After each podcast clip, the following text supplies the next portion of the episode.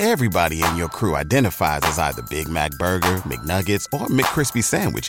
But you're the Filet-O-Fish Sandwich all day. That crispy fish, that savory tartar sauce, that melty cheese, that pillowy bun. Yeah, you get it. Every time. And if you love the Filet-O-Fish, right now you can catch two of the classics you love for just $6. Limited time only. Price and participation may vary. Cannot be combined with any other offer. Single item at regular price. Ba-da-ba-ba-ba.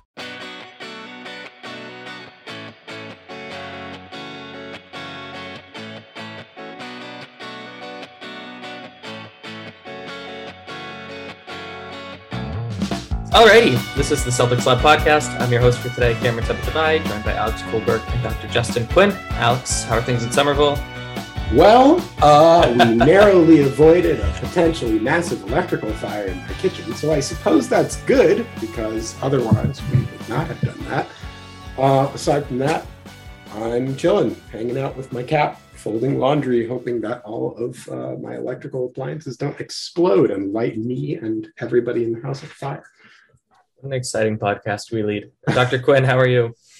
Well, just to up the ante, several months ago, I decided I was going to come back to the States to see family for the first time since the pandemic, only to have all of you guys up there be so kind as to further the spread of the Delta variant. So I'm up for an adventure very shortly.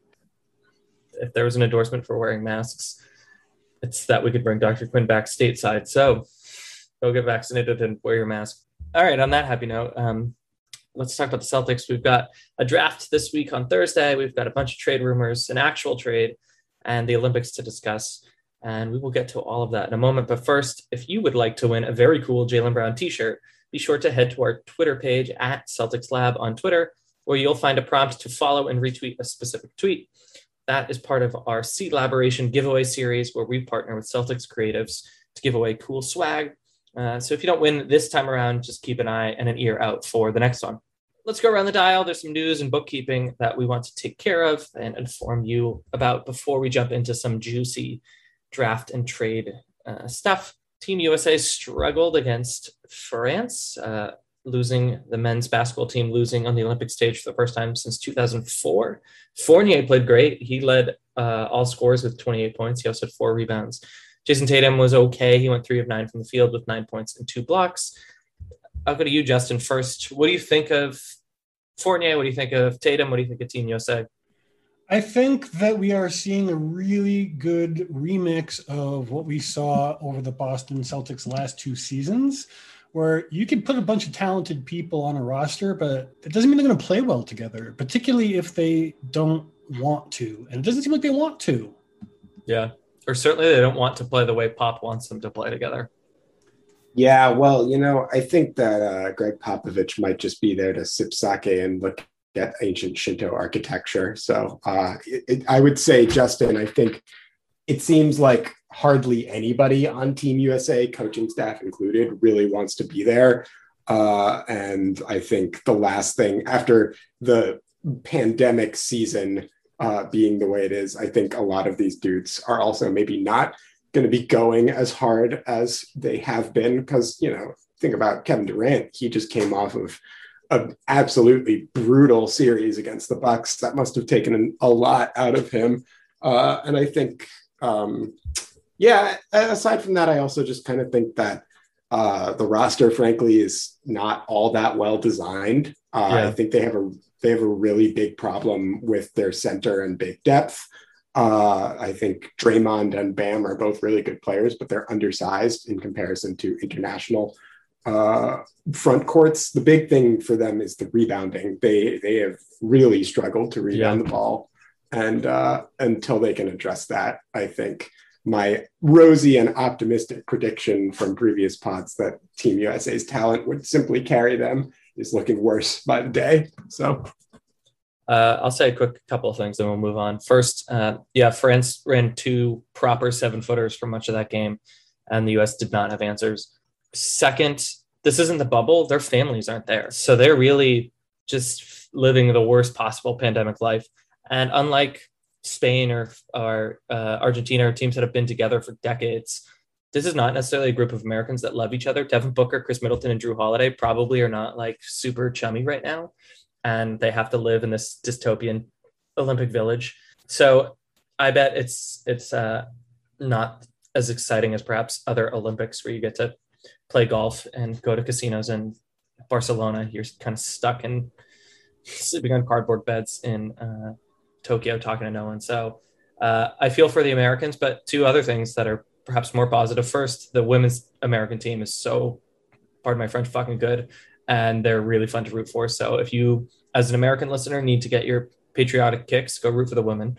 And also, maybe it's not that the Americans are all that bad. Maybe the rest of the world is getting better. And if you love basketball, that's a good thing. So maybe we need to stop thinking with such a deficit frame and really celebrate that international basketball is on its way up, because it's the 21st century. It's just going to keep getting worse. So if you're a staunch American basketball fan, buckle up. Yeah, I mean, Luka Doncic just dropped 48 last night against Argentina. So I think there might be onto something there. Yeah. Okay, speaking of other high-profile basketball news, the Bucks won the NBA championship. It feels like a lifetime ago, but that was like 6 days ago. And our good friend of the podcast, Jeff DeMarco Teague, won the championship. Let's go. Despite this hideous defense, always a body and 6 fouls. Good enough to get you a ring. Let's just talk about the Bucks. Hey, they're here to stay. Do you think they're going to repeat next year? Who are you most afraid of before we embark on free agency in the East? Who are you most afraid of? And where do the Celtics just quickly sit in this pecking order? The Bucks and the Nets are pretty clearly at the top of the Eastern Conference as things currently stand. And I think it's going to be one of those two teams coming out. I think that there's a reasonable possibility that the Bucks will actually get even better this offseason. Sure. And so I like their chances of at least making it to the Eastern Conference Finals if they can stay healthy. I don't know if they will repeat, because repeating is incredibly hard, even for the best teams.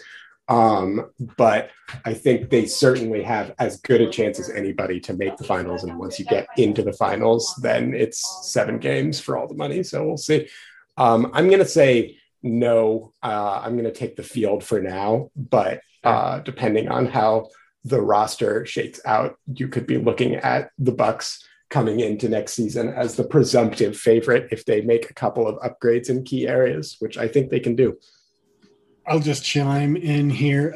I don't think it's very likely that the Bucks repeat for the same reasons that you noted, but I will say that they really impressed me, and I think everybody, with their ability to claw their way back into the series and take control of it.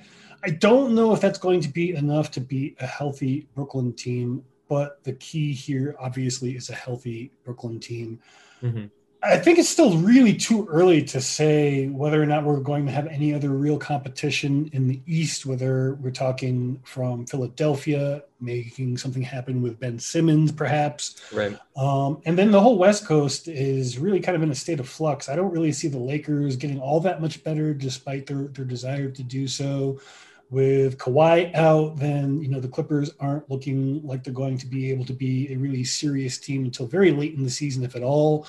There's just a lot of other dominoes that need to fall before we can even really get a picture of what's going to be happening in the West as well. So for now, I think I would also take the field, but I do agree that the Bucks are in a pretty decent position. Yeah, and I would say we'll talk about the offseason and the draft in just a moment, but when they trade Ben Simmons for Damian Lillard, the Sixers are going to be pretty tough. When Kyle Lowry joins the Miami Heat, they're going to be pretty tough. So the Celtics, if they want to be in that upper echelon, have a lot of work to do, which we will get to in just a moment. But closing out just some other news around the Celtics orbit. We're approaching the 1-year anniversary of the start of bubble scrimmages. So the longest year of your life, all of our lives, continues. And what an anniversary that is. Although the bubble was a special memory in its own way, maybe moving forward, we can start to look at it more fondly. The Celtics have hired DJ Mackley as player and enhancement coach. He's a Bucknell product. He was with the 76ers for 4 seasons. JQ, can you tell us anything about him? He seems to have been a video coordinator, I believe, with the 76ers. He overlapped with Udoka in his time there before Brooklyn. Mm-hmm. And I don't know. He seems like a dapper fellow. That's about all I got for you. Cool. Meanwhile, it reportedly looks like Evan Turner will not be returning as a coach with the Boston Celtics, but that he probably will continue to work in and around the NBA. So unfortunately, it might not be in Boston, but we'll still get Evan Turner sound bites here and there. Just some other news, because it's fun. Isaiah Thomas dropped 37 points in the Drew League. He is all smiles all the time in all the videos that I've seen. So it looks like he's healthy. It looks like he can compete at some sort of level. I don't know if it'll ever be in the NBA again, but IT, we love you. Ray Allen has been an advocate of the vaccine. Who isn't? He asked rhetorically. Ray Allen, good job. Thank you for that. Bill Russell has a charity auction of memorabilia. Justin, can you tell us about that? So he is linking up with Hunt Auctions. I don't know too much about the auctioneers, but basically he's auctioning off his first and last championship rings and a host of other hardware, to the point where, I mean, I've heard elsewhere that people have suggested this should be bought by the team and put up for display for fans. And something like that needs to happen. It would be sad if this all ends up in a private collection, because it's truly some amazing stuff from his career. Game-worn gear, all kinds of like most valuable player awards, just all kinds of amazing things. Well, hey, big fan of charity on this side of the pod, but I agree that the tragedy of the Commons, if we got to look at a Bill Russell ring, maybe it'd be a little less tragic. And then finally, just a few things. Nigel Hayes, who's played for Wisconsin. He's been in the EuroLeague for a while. There might be mutual interest between Hayes and Boston. And if an open roster spot stays open, we could see Nigel Hayes getting a workout. And then Jan Medair is working out with Semi's trainer in LA and playing tennis with Tony Parker. And it does look like he does indeed have permission to play in Vegas Summer League. So that's it for the kind of news, the nitty gritty. Let's talk about the things that people actually care about, which is the draft, trades, trade rumors, and all that jazz. So we talked about it last week. And if you want a more in-depth look on the Celtics and the number 45 pick, I encourage you to go look at last week's episode. But the draft is Thursday. So we want to talk about perhaps draft trades that could happen, but do either of you have actual draft target that you want to shout out before we get into trades? I've been coming on to JT Thor as a potential draft target. I don't know if he's going to be around just because his defense is so good, but if he is, that's definitely a name. Auburn's JT Thor, who actually worked out with the Celtics this week, along with Sharif Cooper, who I just do not see the Celtics being in range to take. But a big draft night trade could, you know, potentially shake that up. Not that I am expecting one. Yeah, Dr. Quinn, I was going to jump in and say exactly that, that Sharif Cooper is the guy that I have my eye on. I think there is, if he falls into the early second round, I think there's going to be major pressure for the Celtics to maybe trade up and try and get him in the late 30s. He strikes me as exactly the kind of player that I'm looking to add to this roster. But we'll see. As you said before, he might be gone by then, but you know, you never know. The player that I want them to take is a draft and stash, or like a punt and trade the pick away. I don't really want them to pay, to dip into any spend to the tune of even $1.5 million, whatever it is. I don't need it right now. But Brian Kolbrowski was our guest last week. He has a lot more information than any of us on this. So if not last week's episode, go check out his work on the draft, because that will be more informative than me saying, I don't really give a shit. But what I do give a shit about is the perhaps possibility of trades. We did have a trade this past week. Alex and I were out hiking / shooting hoops / visiting Treehouse Brewery when we got the notification. Actually, it might've been a Wendy's, whatever. That there has been a trade between the Pelicans and the Grizzlies. Jonas Valanciunas and the number 17 and 51st pick are going to go to New Orleans for Steven Adams, Eric Bledsoe, the number 10 pick, and the number 40 pick. Quick reaction to that trade, or what it means for the trade market. I think it's a pretty good trade for both teams, actually. So the Pelicans are doing this trade for the main reason of clearing a lot of cap space.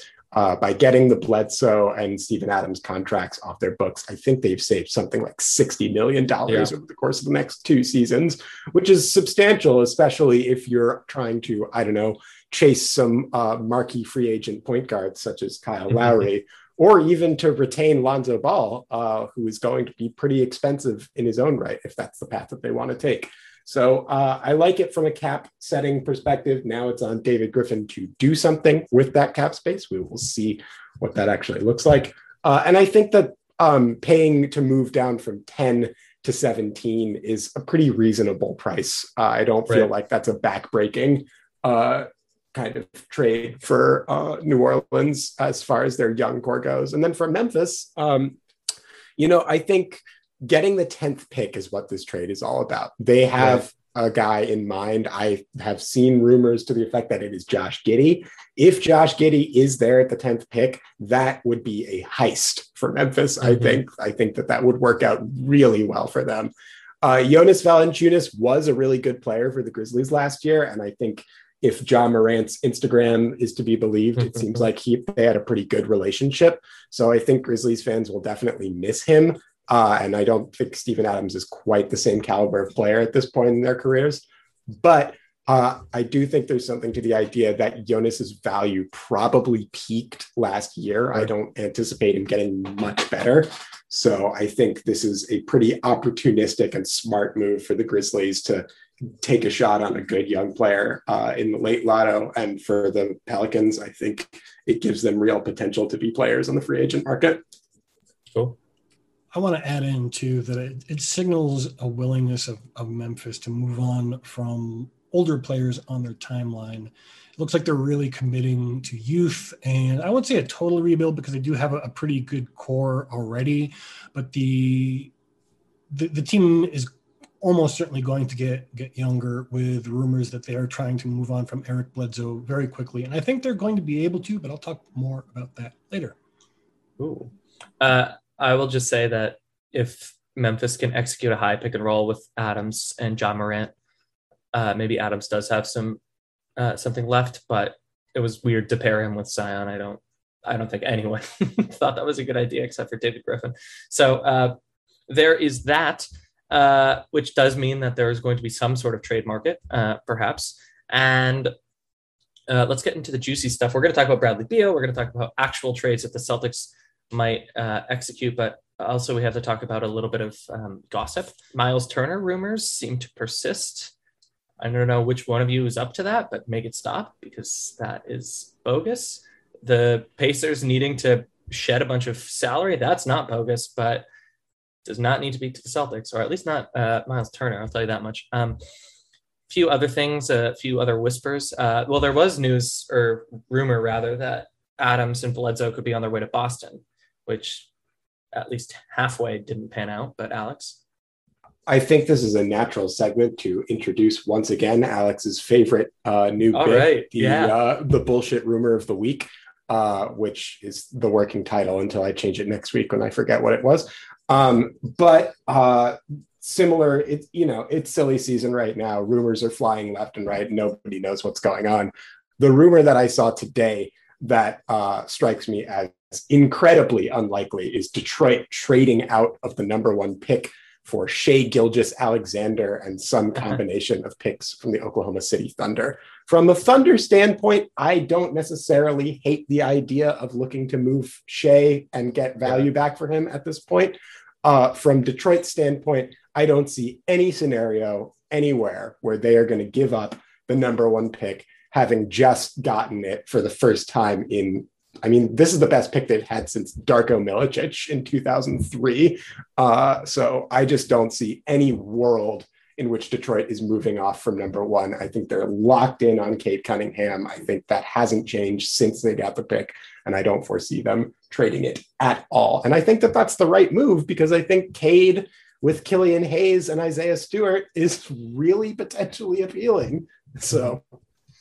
yeah, I think Cade paired with anyone is potentially appealing, as best as I can tell. But I bet you're right that is a BS rumor. Sorry for all the swears this week, but whatever. It's our podcast, not yours. Okay, one more bit of just like silly rumor stuff, and then we're going to hop into the Brad Beal stuff, unless, JQ, you have something on Bledsoe, or you want to save it. Ooh, exciting. Save it. Jason Tatum posted on Instagram, and hinted pretty strong at a Javonte Green reunion, which is cute and I suppose possible, but I don't think it's the most important thing we could talk about right now. So keep an eye on that. Instead, let's hop into the Celtics Lab, the portion of the programming where we get our hands dirty, and we have to talk about Bradley Beal. Bradley Beal, the childhood friend of Jason Tatum, the St. Louis native, the perhaps disgruntled Washington Wizard. There have been reports from Fisher and Shams and others that he is considering asking to be traded from Washington, although that hasn't happened yet. There's reason to think that doing so before the draft would be beneficial for all parties, but the heart wants what it wants, and maybe he will decide today, maybe he'll decide 3 months from now, maybe he won't decide that he wants to leave Washington.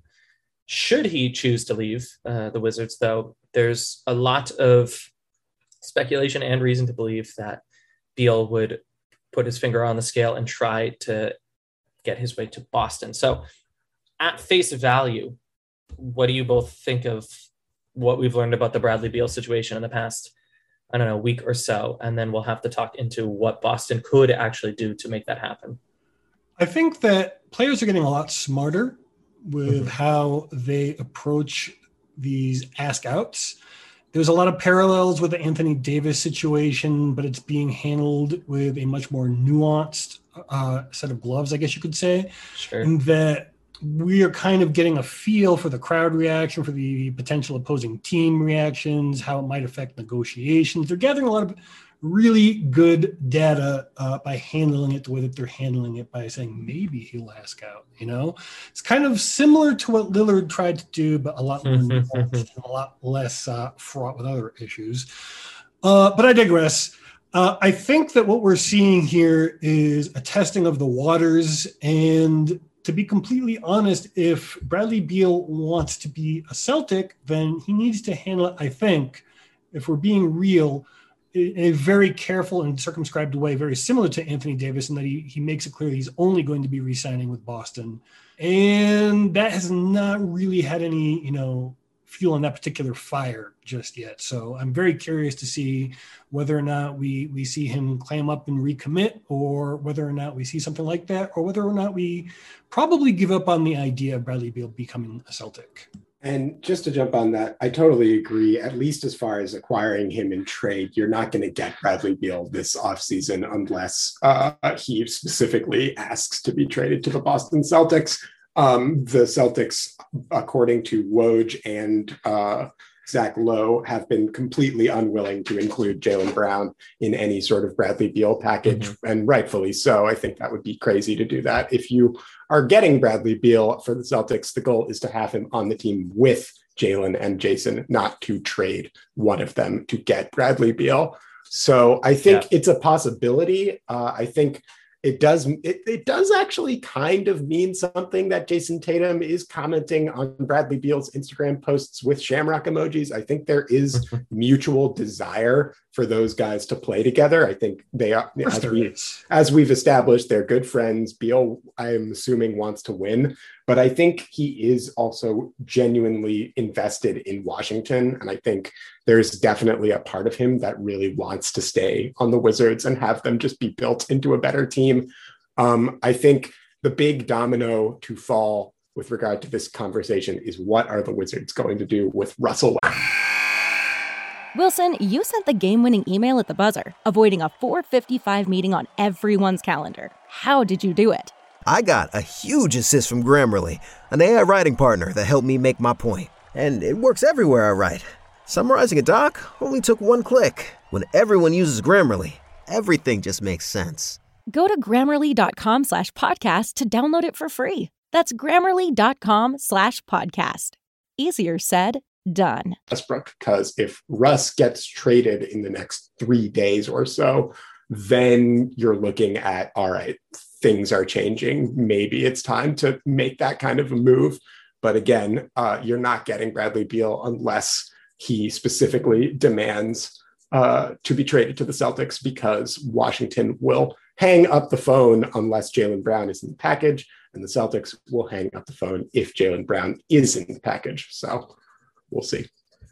Beal has a $34.5 million contract for this upcoming season, which is probably a number the Celtics could get to, although it would mean losing Smart and Horford and perhaps a few other names and faces we all love. And then Beal has for the 22-23 season a $37.3 million player option. So as soon as next offseason, he could just choose to join the Celtics outright or any other team, or things to get a little more complicated. So it does sound like we're in agreement that Beal to Boston is not happening anytime soon. And if it were to cost Jaylen Brown, it shouldn't happen at all. Anyone want to refute that? I don't think so. No, I do want to push back a little bit. There have been some people pointing out that it will be incredibly hard to build a team around that trio if they do sign him in free agency. And that is true. But I also think that, either way, adding a third star is going to, and they're going to need to, and barring big leaps that we're going to see, hopefully this season, it's going to require gutting a lot of the roster one way or another. You either have to get rid of some contracts to make space or trade some contracts to bring back value. The question is it the right move to make? And I think we do all agree that this doesn't quite seem to be, dealing Jaylen Brown anyway, doesn't seem to be the correct move to be making. I'm usually a little more optimistic that talent will figure it out than I think a lot of people. I tend to think that if you have three star players, if they stay healthy, they will almost always bear some pretty good results. If you think about the last time the Celtics had three elite wing players when Gordon Hayward was healthy for approximately half a season, they looked really, really good. Right. So I think they'll find a way if they do ultimately pair Beal with Jaylen and Jason. But Justin, I think you're also right that it will come at the expense of a lot of other areas in the roster. And maybe that's just how you build a team in the modern NBA. Is you look for value at the bottom where you can find it and then just take your shot with star talent. A bird in the hand is worth two in the bush, so to speak. But I do think it's a little messy right now to do that this offseason. It's a much cleaner, natural, more organic thing, I think, if you wait until next offseason, sign the contracts for this season that you need to, and then position yourself to have an accessible max slot in the summer of 2022 when Beal is actually a free agent and gets to make that choice himself. I will also note that, and we'll talk about this more later as well, having Al Horford on the roster, you will need to burn some assets to move his contract. There is no real path to getting in the offseason after this offseason to a max slot without doing something like that. Unless you do something else, I'll talk about that shortly. But can we also stop acting like Jason Tatum making comments on Instagram is equivalent to demanding that the team make certain moves, because it isn't the same thing. If he is making those kinds of requests, then obviously, the team is going to need to take them into consideration and make the decisions they feel are best in the best interest for the club overall long term. But let's slow down a little bit. Google eyes on an Instagram post is not a trade request, is not, some kind of mandate from a star player. It's definitely useful intelligence. It absolutely is. But it's also not as pitched as some people seem to be making it, in my opinion. Yeah, I mean, shamrocks are a completely different thing on Instagram comments from Google Eyes, though. Fair. So sorry, my bad. What Justin is saying is, Jason Tatum, every time you do this, he has to write about it, so chill out. Also, the James Harden no cap video was the best use of player social in a trade rumor thing, so Jason Tatum, up your game. Okay, just kidding. Tatum, you can do whatever you want on your Instagram. How dare I tell you otherwise? So we're here to talk about fun trades and big trades and trades that will definitely never happen. And that's how we're going to end our podcast. But first, we're going to just take like a minute or two and talk about what we actually think will happen at the draft in the early stages of free agency. So Justin, I'll start with you just because you have in our notes that it's probably going to be a patient off season. What do you think that looks like? Well, I think it just means shoring up a forward more on the power forward end of the spectrum, and adding a ball handler slash distributor. These could be the same people, you know, it's not out of the question. I have some stuff to say about that later in terms of proposed trades. You may have stumbled onto some similar ones because these have, you know, some of them have been pretty popular, at least in terms of the targets. And I don't necessarily think that there's going to be too much going on, you know, Yamadar joining us or not joining us for the season, maybe one of the bigger things to happen in the next month or so. There's just not too much, like maybe Tristan Thompson being traded, possibly with that second rounder being the sweetener, if it's even necessary. There's been some debate on that. There may not be very much going on. I really do think that the front office is going to see what they have with largely the same team that they had last season, but healthy and rested and a little bit more logically constructed around the edges. It's also worth noting, and we'll do off-season stuff next week and as needed, but assuming Fournier resigns at a reasonable deal, Boston's just not going to have that much cap space to work with. A few exceptions here and there, and there's trades that could open up a little bit of cash, but it's not like they can just go take a swing at a big-name free agent right away. Alex, I want to ask you to either talk about what happens with Marcus Smart here and in the future, or tease your summer of 2023 vision. Well, I will say, I think to go into things that we think might happen this summer, I would bet decent money that Marcus Smart is going to get an extension. I think it's going to be probably for about 3 years, pretty comparable to his last contract extension, maybe a little bit more guaranteed money. Sure.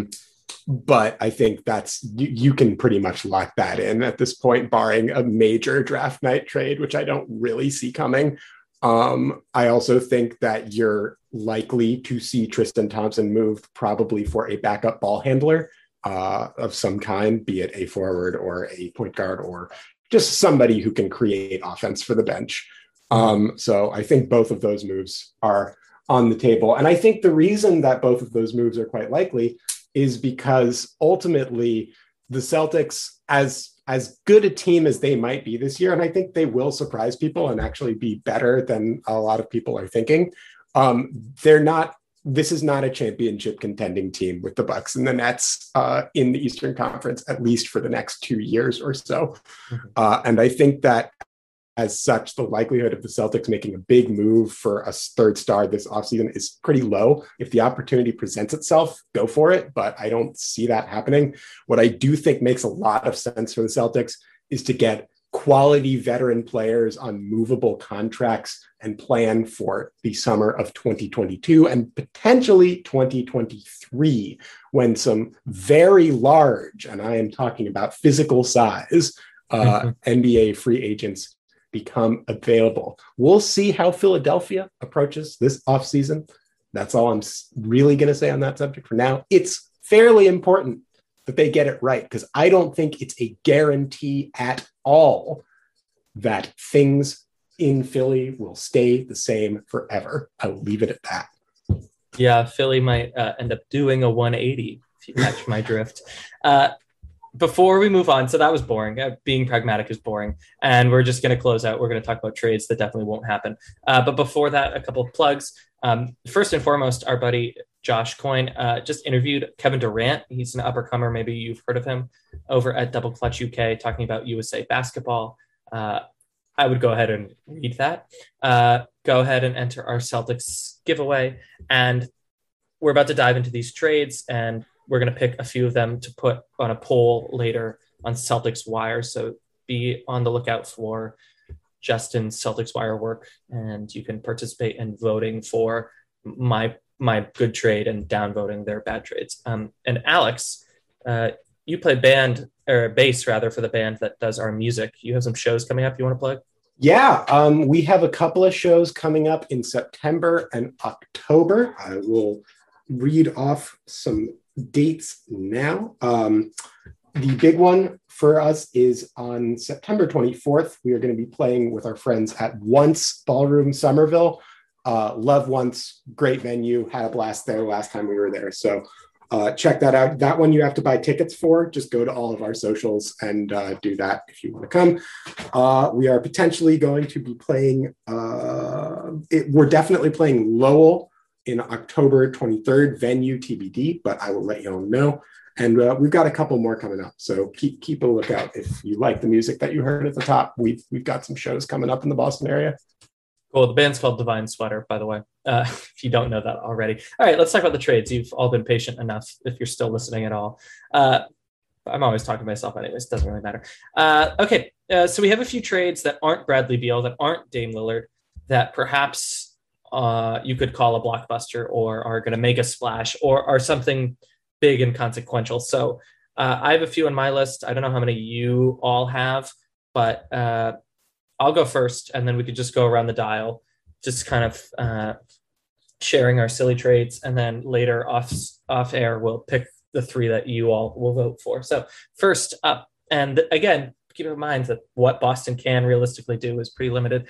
I have the Celtics call the Utah Jazz, which that's a team that's going to have some severe financial decisions to make, and they trade Grant Williams and or Romeo Langford and maybe a future first for Joe Ingles, who makes, I think, about $12 million a year. So that's a teeny tiny blockbuster, but an Australian themed one.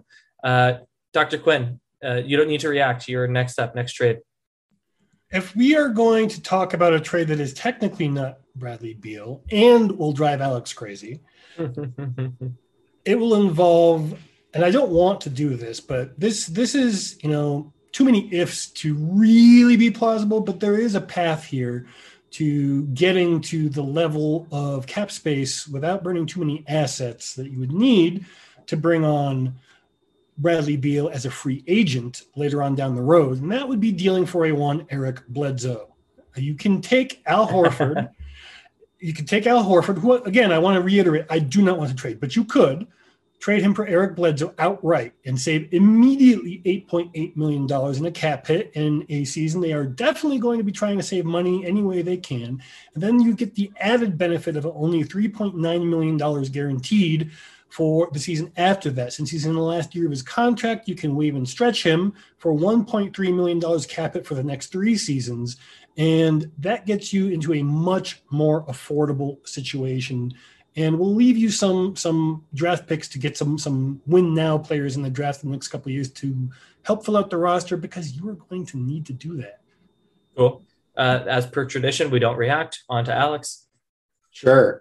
So I love big, mega monster trades that get sexy star players, and I'm all about that. I think they're the most fun trades in the NBA, and this one is not maybe the name that people are thinking of, but I do think that acquiring this player would be a phenomenal get for the Celtics and would set them up not only to contend immediately with this roster, but to contend well into the future with three young, good star players all locked down. So I have Marcus Smart, Robert Williams, 3 first-round picks and 2 swaps going to the war chest in Sam Presti's office in exchange for Shai Gilgeous-Alexander and Kenrich Williams.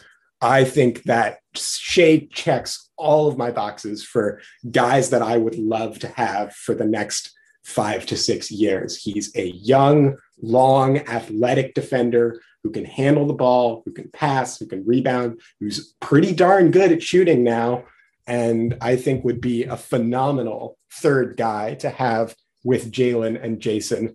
And I think that if you plug Shai Gilgeous-Alexander onto this team, first off, he's got $5 million left on his contract this year, which means you have some flexibility to actually go and get players in this free agent class. You can definitely, for example, re-sign Evan Fournier, and he will be commanding a monster extension after that, but we would then have his bird rights. And then you have potentially a roster of Shai Gilgeous-Alexander, Evan Fournier, Jaylen Brown, Jason Tatum, and Al Horford as your starting 5.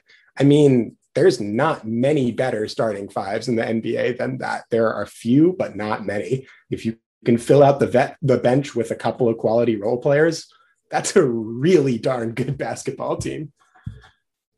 No reaction. My turn. I don't have all the mechanics, if there's picks involved or whatnot. I think maybe there would be, although financially this one works straight up. I have a few sign and trades that I would need help actually making doable, but we'll get to that in a second. The Clippers were exposed down low, and the Celtics have one too many big men. So why don't the Celtics call the Clippers and go bring on home Mook Morris in exchange for Tristan Thompson and maybe a sweetener pick, because I don't care about draft picks. So Marcus Morris, welcome back. We're so happy to see you. That's my trade. See ya, Tristan. Your art is so ugly. I don't know why you're always posting on Instagram. Justin? So I have a three-fer because these three names have been floating around, but I think that only one of them is really realistic. And I'm just going to go over how they could end up happening in terms of either Tristan Thompson, the Gordon Hayward traded player exception, or a combination of younger players perhaps and the traded player exception.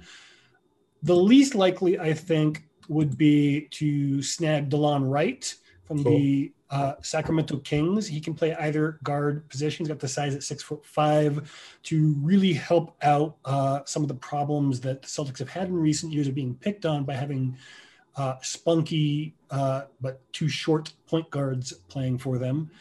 And I say that he isn't particularly likely because they did give up a fair amount to get him on the roster. I think they have too many point guards on their roster as it is, but maybe they don't see it that way. Maybe they see him more as a shooting guard as well.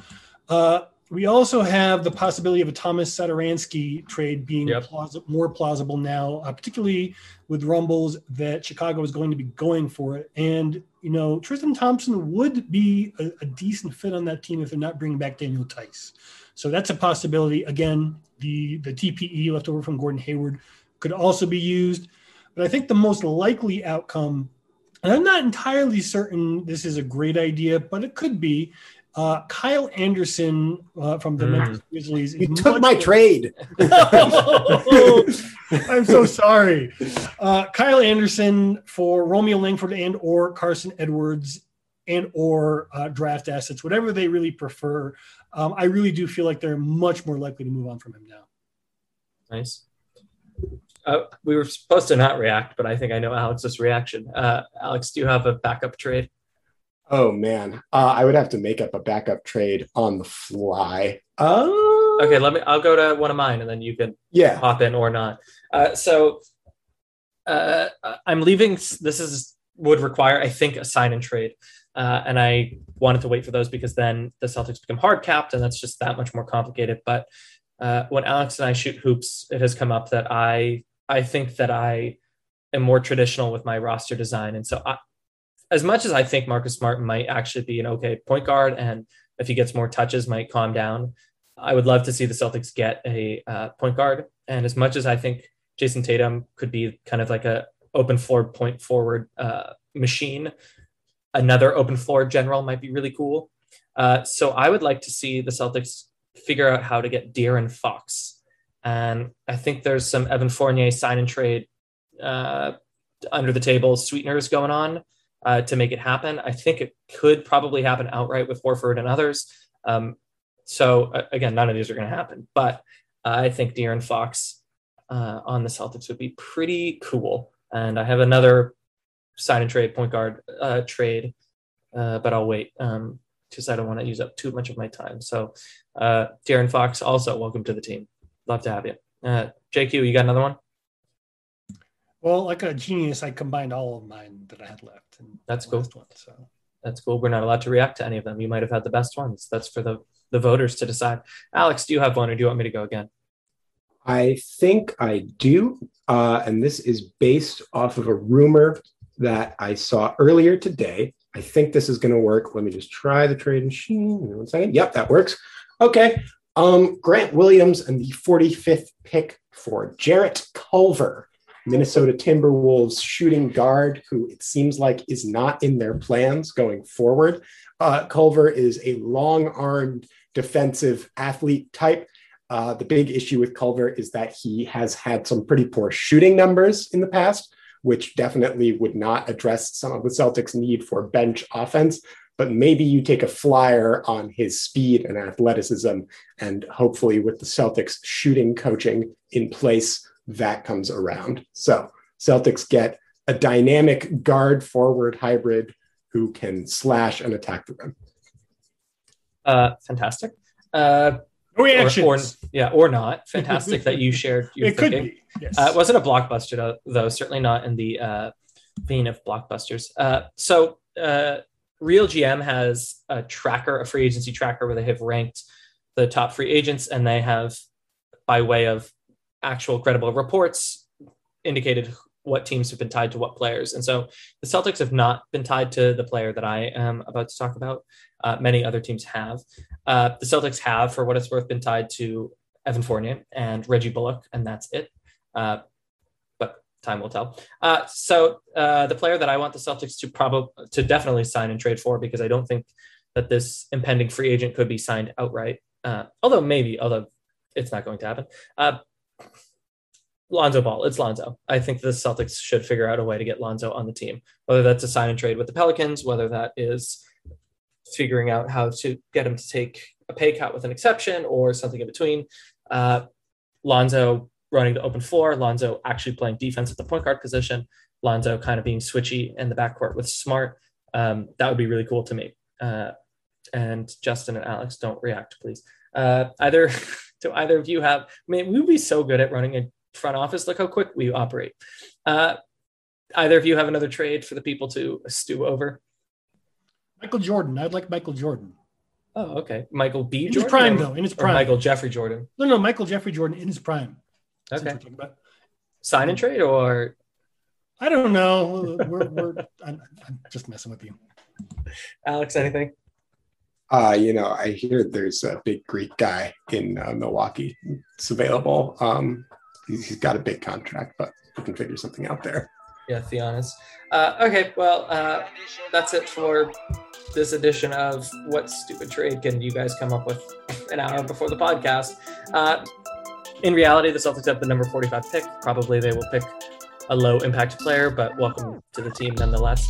And probably next week we will talk to you about free agency and the offseason, but between now and then, who knows what will happen. So thanks for listening. Go ahead, win a t-shirt. If not, you can go buy a Celtics Lab t-shirt via Design Tree, and we will talk to you next week. Thank you for listening.